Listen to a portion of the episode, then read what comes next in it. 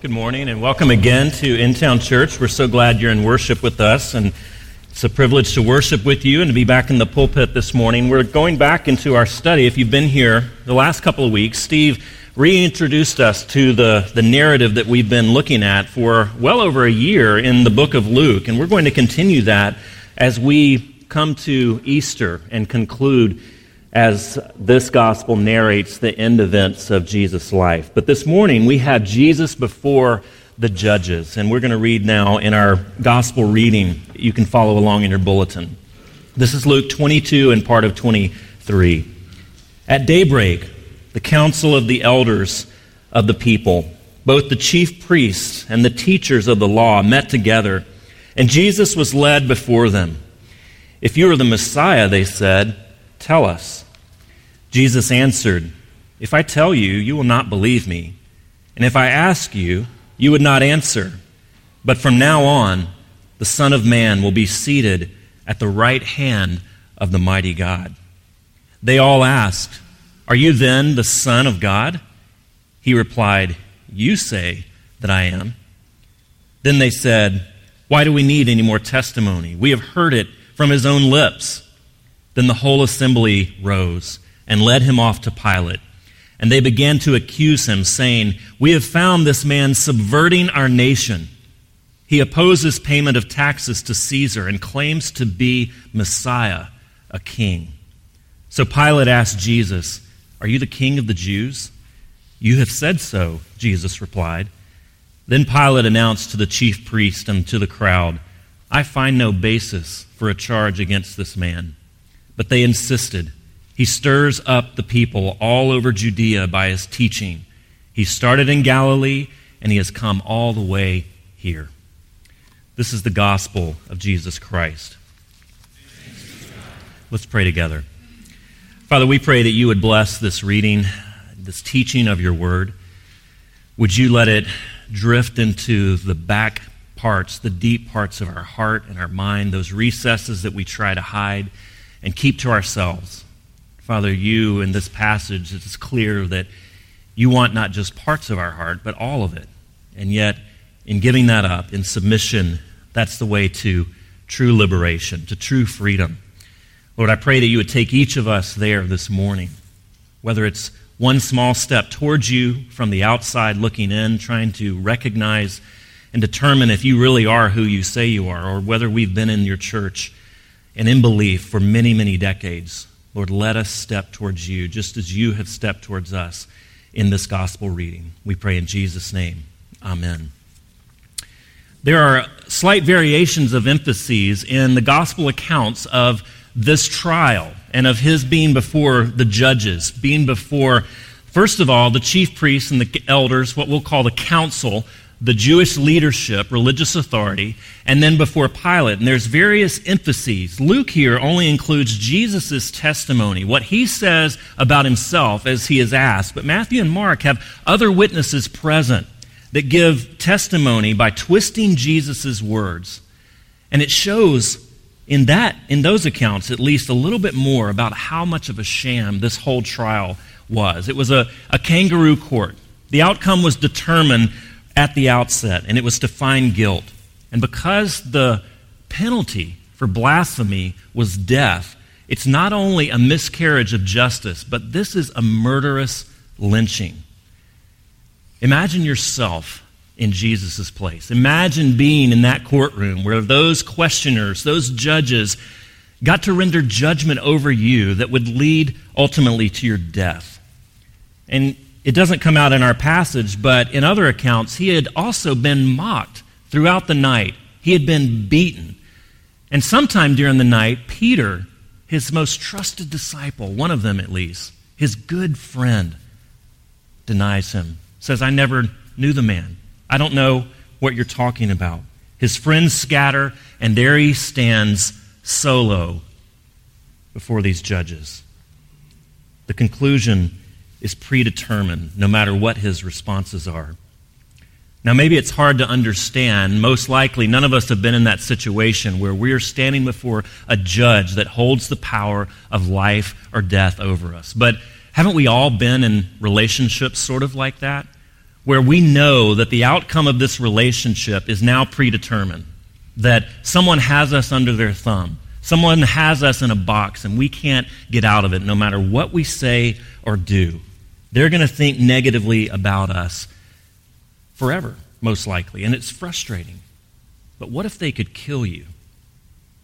What if they had you in a box, and no matter what you said or did, that you were going to die? Jesus doesn't try and reason with them. He doesn't try and plead with them that, oh, you've misunderstood. In fact, he knows they've understood quite well, at least the Jewish council. He doesn't plead with them. And perhaps even more stunning, if you believe that Jesus is God incarnate, what is most astounding is that he doesn't call down curses upon these people. What he does say is that you've got it all backwards. You've inverted the situation. Do you remember in science class when you were in high school or maybe middle school, or maybe you're in high school now and the, the microscopes might be a little bit different, but in my day, when you looked at a microscope, the slide, it was turned around. It was upside down. And I never got used to that because when you reach down to move the slide around to see what's going on, it moves in the opposite direction. It's upside down. Anyone standing as an observer at this trial would see Jesus on trial, and they would conclude that he is the one in the dock, that Jesus is the one going to death, that he is the one on trial. But if you pull out your microscope, if you look at the details, if you look at what Jesus is saying, it's exactly, it's a, exactly inverted. It's upside down. Those who are conducting the trial are actually the ones on trial. And the one in the dock, Jesus, is actually the judge over all the world. Those who claim to be working on behalf of God, the religious establishment, the religious superstructure, the religious authorities, they are the ones who oppose God's real purposes. And his purposes are being brought to completion by the very ones who say they are opposing it, at least as it concerns Jesus. With a microscope, Jesus is not the one ultimately on trial, but it's the judges. And what Jesus is saying in essence, is take heed of yourself because I'll be back. Jesus will come back after this trial. We see three different interpretations of Messiah in this passage. Three different takes on Messiah. We see a malignant Messiah, we see a benign Messiah, and then finally we see a sitting Messiah. Now, what do I mean by malignant? A malignant Messiah. What I mean is that he's subversive, that he's a disturbance, that he is a cancer to the religious authorities' view of religion and their approach to God. And they deal with him as such. But to see why they were so threatened by him and why we should be, we have to look at Jesus' answer. We have to see the way that he responds to their question of, Are you Messiah? And what he does is he combines elements of these two passages, two of which we read earlier Psalm 110 and Daniel 7, and he squishes them together. And maybe you say, Well, so what? It sounds sort of innocuous to us. What does he mean? It doesn't seem threatening to our ears, but the council of priests and elders knew exactly what Jesus was talking about. He knew exa- they knew exactly what Jesus was claiming.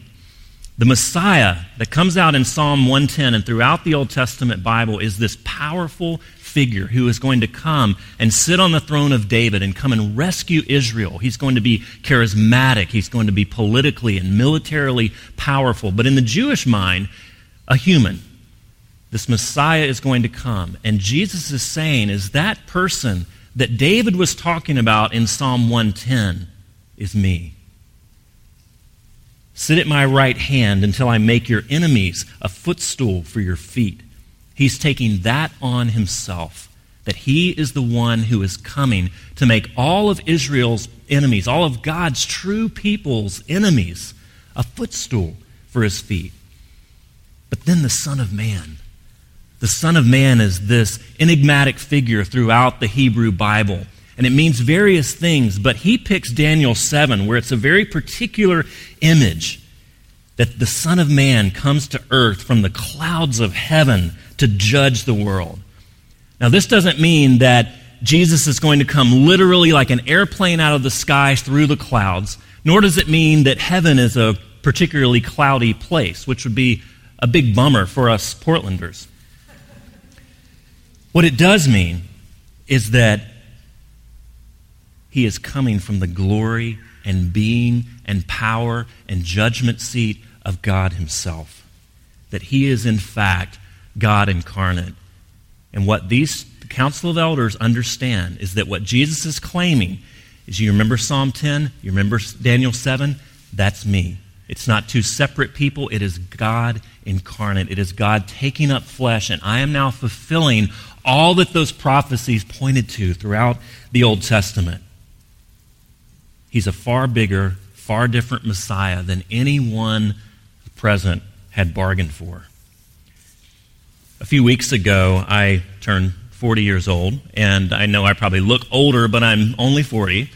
And I went and had a physical. And I think I'm a reasonably healthy person, but waiting on the blood work to come back in the mail was still a bit anxious. I was wondering, well, maybe they discovered something really bad. And it was fine. I got you know, generally a good report. But I remember thinking, what if it's bad? And there was some anxiety related to that. Now, how do we respond if it is really terrible news? How do we respond if we go to their do- our doctor and they say, well, I found a lump, I found a spot, I found a tumor?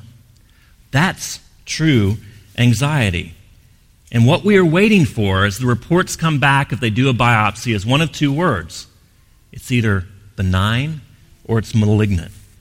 Now, benign tumors are no picnic, right? Because they may require surgery, but they're not life threatening in the same way that a malignant tumor is. And you breathe a deep sigh of relief when you hear it's benign. But if you hear it's malignant, the doctor comes in the room with that sullen look, and you know what they're about to say, and your whole world changes in an instant. All of your relationships now take on a different meaning your relationship with work, changes, your relationship with money, your relationship and how you think about the future changes because you have something inside you that is growing and perhaps metastasizing inside other organs, and your whole life changes. And what is your priority? Kill it. Get rid of it. Push it out. Everything that it takes to get rid of this, even drinking poison, which is sort of what chemotherapy is, I'll do it. I'll drink poison in order to get rid of this cancer. What does the religious council do when they understand what Jesus is saying? When they hear his answer, they go berserk. This doesn't come out clearly in Luke. In Luke, they just say, Why do we need any more testimony? In other words, they didn't mistake what Jesus was saying. The reason they brought him in has now been confirmed. But in Matthew and Mark, the high priest tears his clothes when he hears Jesus' response. This is one of the, the highest, the signs of highest outrage and horror in the ancient Palestine. When someone would tear their clothes, it was utter outrage. And they spit on him and beat him in the middle of the trial.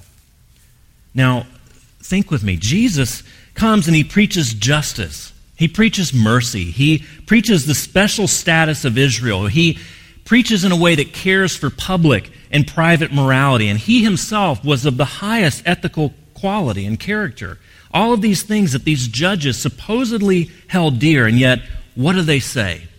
We have found this man subverting our nation. Jesus, this person of utmost highest character, is subverting the nation. They recognize, friends, Jesus' all inclusive claims. He was dangerous. He was cancerous. And we, if we let him in, our whole system has to change. If we let him in, he's going to infect the whole system. He is a systemic cancer, and we have to get rid of him. They saw him for who he really was. And so, therefore, Jesus was a malignant Messiah to the religious leaders. He couldn't be co opted into the present system. He had to be excised. He had to be cut out. He had to be done away with. Why was he a threat, after all? He does two things quickly. One is he tears down the human systems of exclusion and reward. Those are two points. He tears down the human systems of exclusion and reward. Exclusion. Jesus is of the highest moral character, and yet who does he associate with? Where do we find him most of the time in the Gospels? It's hanging out with sick people, with adulterers, with drunkards, with gluttons, with partiers, with those who have no business laying claim to being part of the kingdom of God. Jesus, God incarnate, goes and embraces those people over and over and over. Those who don't fit in, those who moral, whose moral record was utterly bankrupt, those who did, in fact, defile the nation. And Jesus, by his actions, by his presence, by breaking bread with them, by entering into their home, says that these are the people who were closest to God's heart. And the good religious people say, Crucify him. Crucify him. Jesus' religion his approach to God hurts. It requires surgery at the very center of who we are because what Jesus comes and says to these people, what he comes and says to you people and me, is that we have to lay down our biases. We have to excise our prejudice. We have to cut out and do surgery upon our critical spirits, upon our judgmentalism. And that hurts. It may be okay for Jesus to say, I would like you to go down the street and deliver this meal to so and so. And frankly, those are great things to do. It's a whole different ball game when Jesus comes and says, You must forgive this person who has hurt you deeply. You must stop carrying around critical spirits. You must stop this air of judgmentalism because I have embraced all of those people that you supposedly stand above and judge. That takes surgery, and surgery is no fun. We have to forgive those people that we've put in the box, and we have to forgive those people who have put us in the box. He tears down the human systems of exclusion on which the religious systems of that day were based, and he tears down the human system of reward. Jesus is malignant to religious people, maybe most of all, because we have the most to lose. If we just let anyone in, then what does that say about our system? What does that say about us? If anyone can get into this club that we've really strived hard to be a part of, then what does that say about my striving and my accomplishments? About all the external validations that I've piled up over the years, about all the times I've done exactly what God has asked of me. If this person can get in in spite of having none of that, what does it say about all of those things? It means that they don't separate you from the riffraff. It means they don't separate you even from your enemies. It means all of the good works that you have piled up doesn't get you one inch closer to God's approval in and of themselves. It is only because God says, in spite of all of your unrighteousness and in spite of all your self righteousness, I love you and you are mine and I embrace you. And that's how you get in. It's so different from anything that we could conceive of, anything that we would come up with. To say, God is not beholden to me because of anything I've done. No matter how good I am, I can't get leverage over God. The only leverage I have over God is Jesus and the covenants that He makes with Jesus on behalf of me and with me. There's a malignant Messiah. The religious people saw it and they wanted to crucify him, get him out of the system, excise him, cut him off. What about a benign Messiah. How do benign tumors work?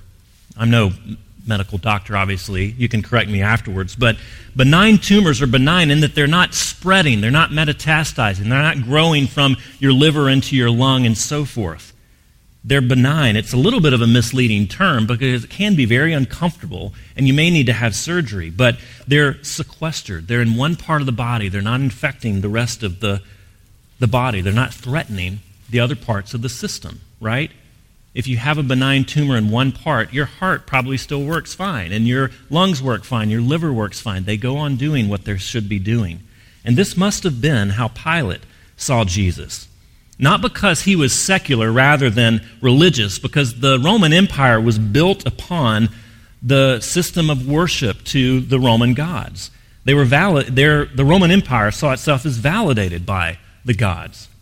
But apparently, Pilate didn't really grasp who was in front of him. Jesus was just this harmless eccentric within the Jewish system. he bared no threat to the Roman system. You see, he was sequestered over there. He was benign because he was only in one part of society, not the whole system. He was just a garden variety guru to Pilate. And frankly, this is how many of us see him. This is how our culture sees Jesus. He's interesting. He's got some good things to say. He preaches on love and justice and helping the poor and being a good person. But tearing your clothes, putting him on trial, that seems a little severe. That seems a little narrow minded. And so we approve of him at a distance. We say, yeah, I can get on board with a good bit of what he has to say. And that's how it was, in a sense, for Pilate, because Christianity was still new to Rome at that time. And Pilate is still wrestling with who is this figure in front of me, and why does the Jewish establishment want him dead so badly, and why should I care? Christianity wasn't a threat to Rome at that point. Jesus was benign and harmless, but it wasn't long before they caught on. It wasn't long before they realized what Jesus was actually saying and what he was claiming. And as this cancer spread, his people spread with this message, it became more of a threat. And Rome became a very dangerous place for Christians. I quoted Jacques Ellul in your bulletin. For Romans, nascent Christianity was not at all a new religion, it was anti religion. What the first Christian generations were putting on trial was not just the imperial religion, as is often said, but every religion in the known world. Other teachers, other philosophers point to the truth. There it is. This is the truth. Other religions, other philosophers, other teachers say, I have a pathway to truth. Jesus says, I am the truth. I am the truth. It can't be benign. It's everything or nothing. And so maybe, as much as we hate their actions and their tactics, maybe the Jewish council was responding with more discernment than Pilate had. They knew what was, what was at stake. He was putting their religion on trial, and they knew it. They discerned Jesus better than Pilate did. Pilate wasn't being altruistic he likely either didn't understand or just didn't care and wanted to be done with Jesus. Maybe the Jewish council was responding with more discernment, and maybe they're responding to Jesus with more integrity than you or me. In the Gospels, Pilate's response is sort of an, an outlier.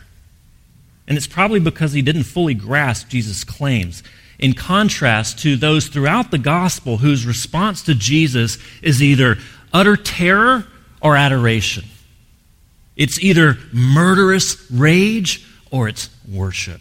You see people either rushing away from Jesus, wanting to get as far away from him as possible, or rushing to him to throw their lives before him and say, What must I do to be saved? Those are the two responses that this account says are valid.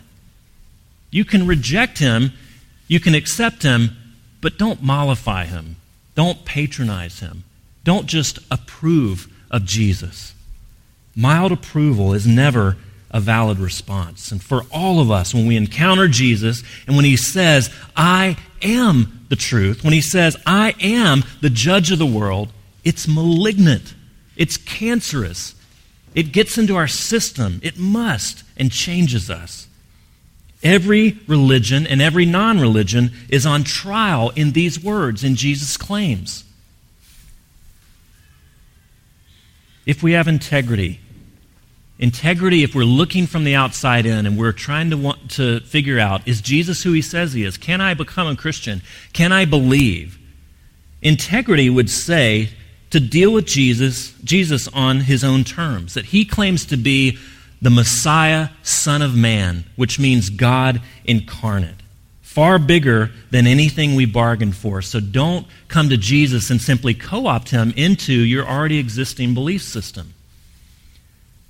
Integrity for those of us who are sitting on the inside, who are part of the church. If we're hearing this as a Christian, as a religious person, then the challenge is, in fact, quite similar rejection or our whole life is brought to Him. Either deny Him or say, everything I have is yours. You see, it's, it's antithetical to say, I'm a Christian, and therefore I drop in the church from time to time.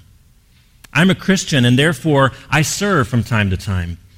I'm a Christian, and therefore I give mercy to those who I perceive are, deser- are deserving of it. Jesus says, No, none of that. Don't patronize me. I am the truth. Nothing or everything. Either he's crazy, he's a liar, or he's who he says he is. And we must deal with him on his own terms and in, approach him on his own terms.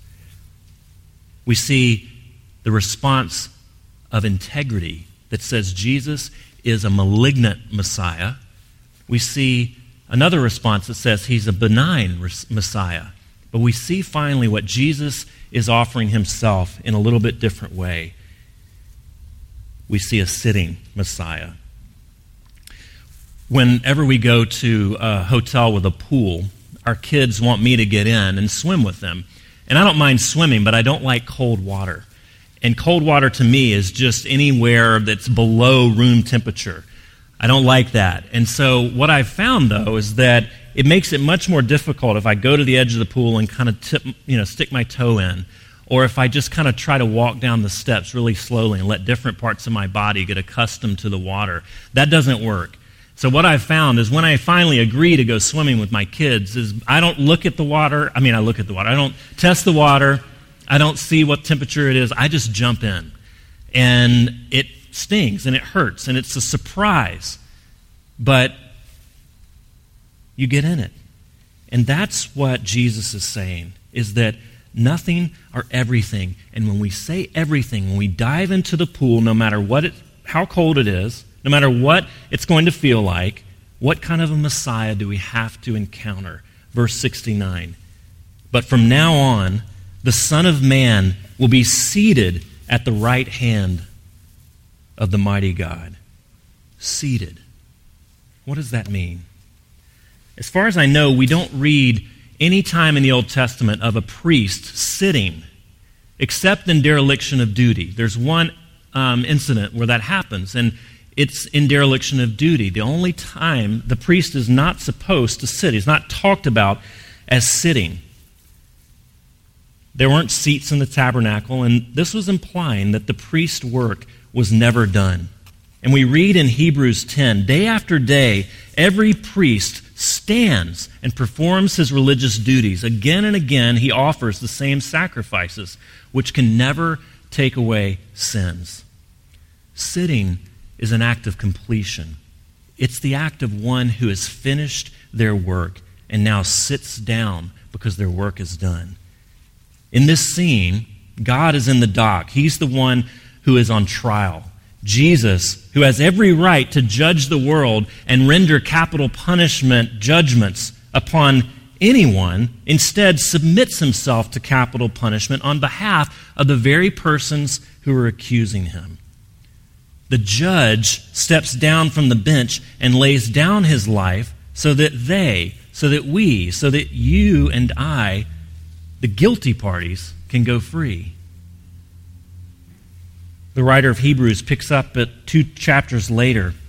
Day after day, every priest stands and performs his religious duties. Again and again, he offers the same sacrifices, which can never take away sins. But when this priest, meaning Jesus, had offered for all time one sacrifice for sins, he sat down at the right hand of God.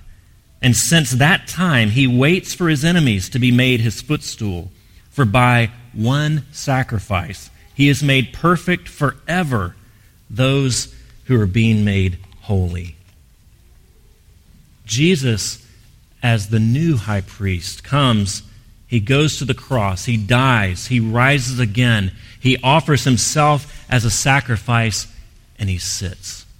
He sits down because it's over. It's over. The trial is over. And if you're in Him, your trial is over. Stop putting then other people on trial. Stop putting yourself on trial. Be free. It's over. The only time you want a malignant cancer, one that will eat you from the inside out, is when it's one that will actually make you whole. That will eat away all of the terrible things about your life, all the ways that you have put barriers in front of yourself and hurdles to God. The malignant cancer of Jesus will eat those away and says, No, come to God through me because I am the truth. This type of cancer, Jesus as a malignant cancer, will eat you from the inside out but make you whole, will give you life, will give you new life, will give you salvation. There's a story about a little boy who I totally relate to because I did a lot of silly, reckless things growing up and had to go back and apologize and pay for things I'd broken and so forth. And this, uh, this boy accidentally kills his grandmother's beloved pet duck. He accidentally hits the duck with a rock from his slingshot, and the boy didn't think anyone saw him do it. And so he buries the duck in the backyard and doesn't tell a soul. A little later, his sister says, Come on in, I want to tell you something. And she says, I saw what you did with the duck. And whenever it was the sister's turn to wash the dishes or take out the garbage or wash the car, she would whisper into his ear, Remember the duck. And then the little boy would do whatever his sister said. But there's always a, a limit to that sort of thing, right? You always reach a breaking point. There's always at some point when someone says, Remember the duck, you say, Forget it, I'm done, and I'll handle the consequences. And that's what this boy did, finally. He had had it, and he goes to his grandmother and faces the judge. And trembling in tears, he confessed what he had done, and to his surprise, she hugs him and embraces him and thanks him for his honesty and says, I was standing at the kitchen sink and I saw the whole thing. I forgave you then, and I was just wondering when you were going to get tired of your sister's blackmail and come to me. If you're tired of the manipulation of the duck, then you're free. If you're tired of the manipulation of other people to get you doing stuff and you finally go to God and say, I confess, I can't do it anymore. I'm not living up to the standards that they have put upon me or that I have put upon me or that you're put upon me, that you've put upon me. I'm not going to be manipulated by the duck anymore. I want to be free. What we see throughout the scripture, what we see in the gospel, in this passage, that God sees everything that you do. But if you follow Jesus instead of a religious system, if you place your hope in His work, in His life, in His death and resurrection, rather than in your own good deeds, you can be free because you can know you're forgiven. And now you're dangerous just like Jesus. Let's pray. Father, I pray that we would take you as you are, that we would let you be who you want to be in our lives, that even when it's threatening and scary and anxiety ridden, I pray that you would help us to take that step of faith, knowing that you can be trusted because you are the judge who gave up your own life for us, the convicted. I pray that we would rest in that. I pray as we confess our faith and as we come to the table that you would further enlighten us to how that can take shape in our actual lived lives. And we pray in Jesus' name. Amen.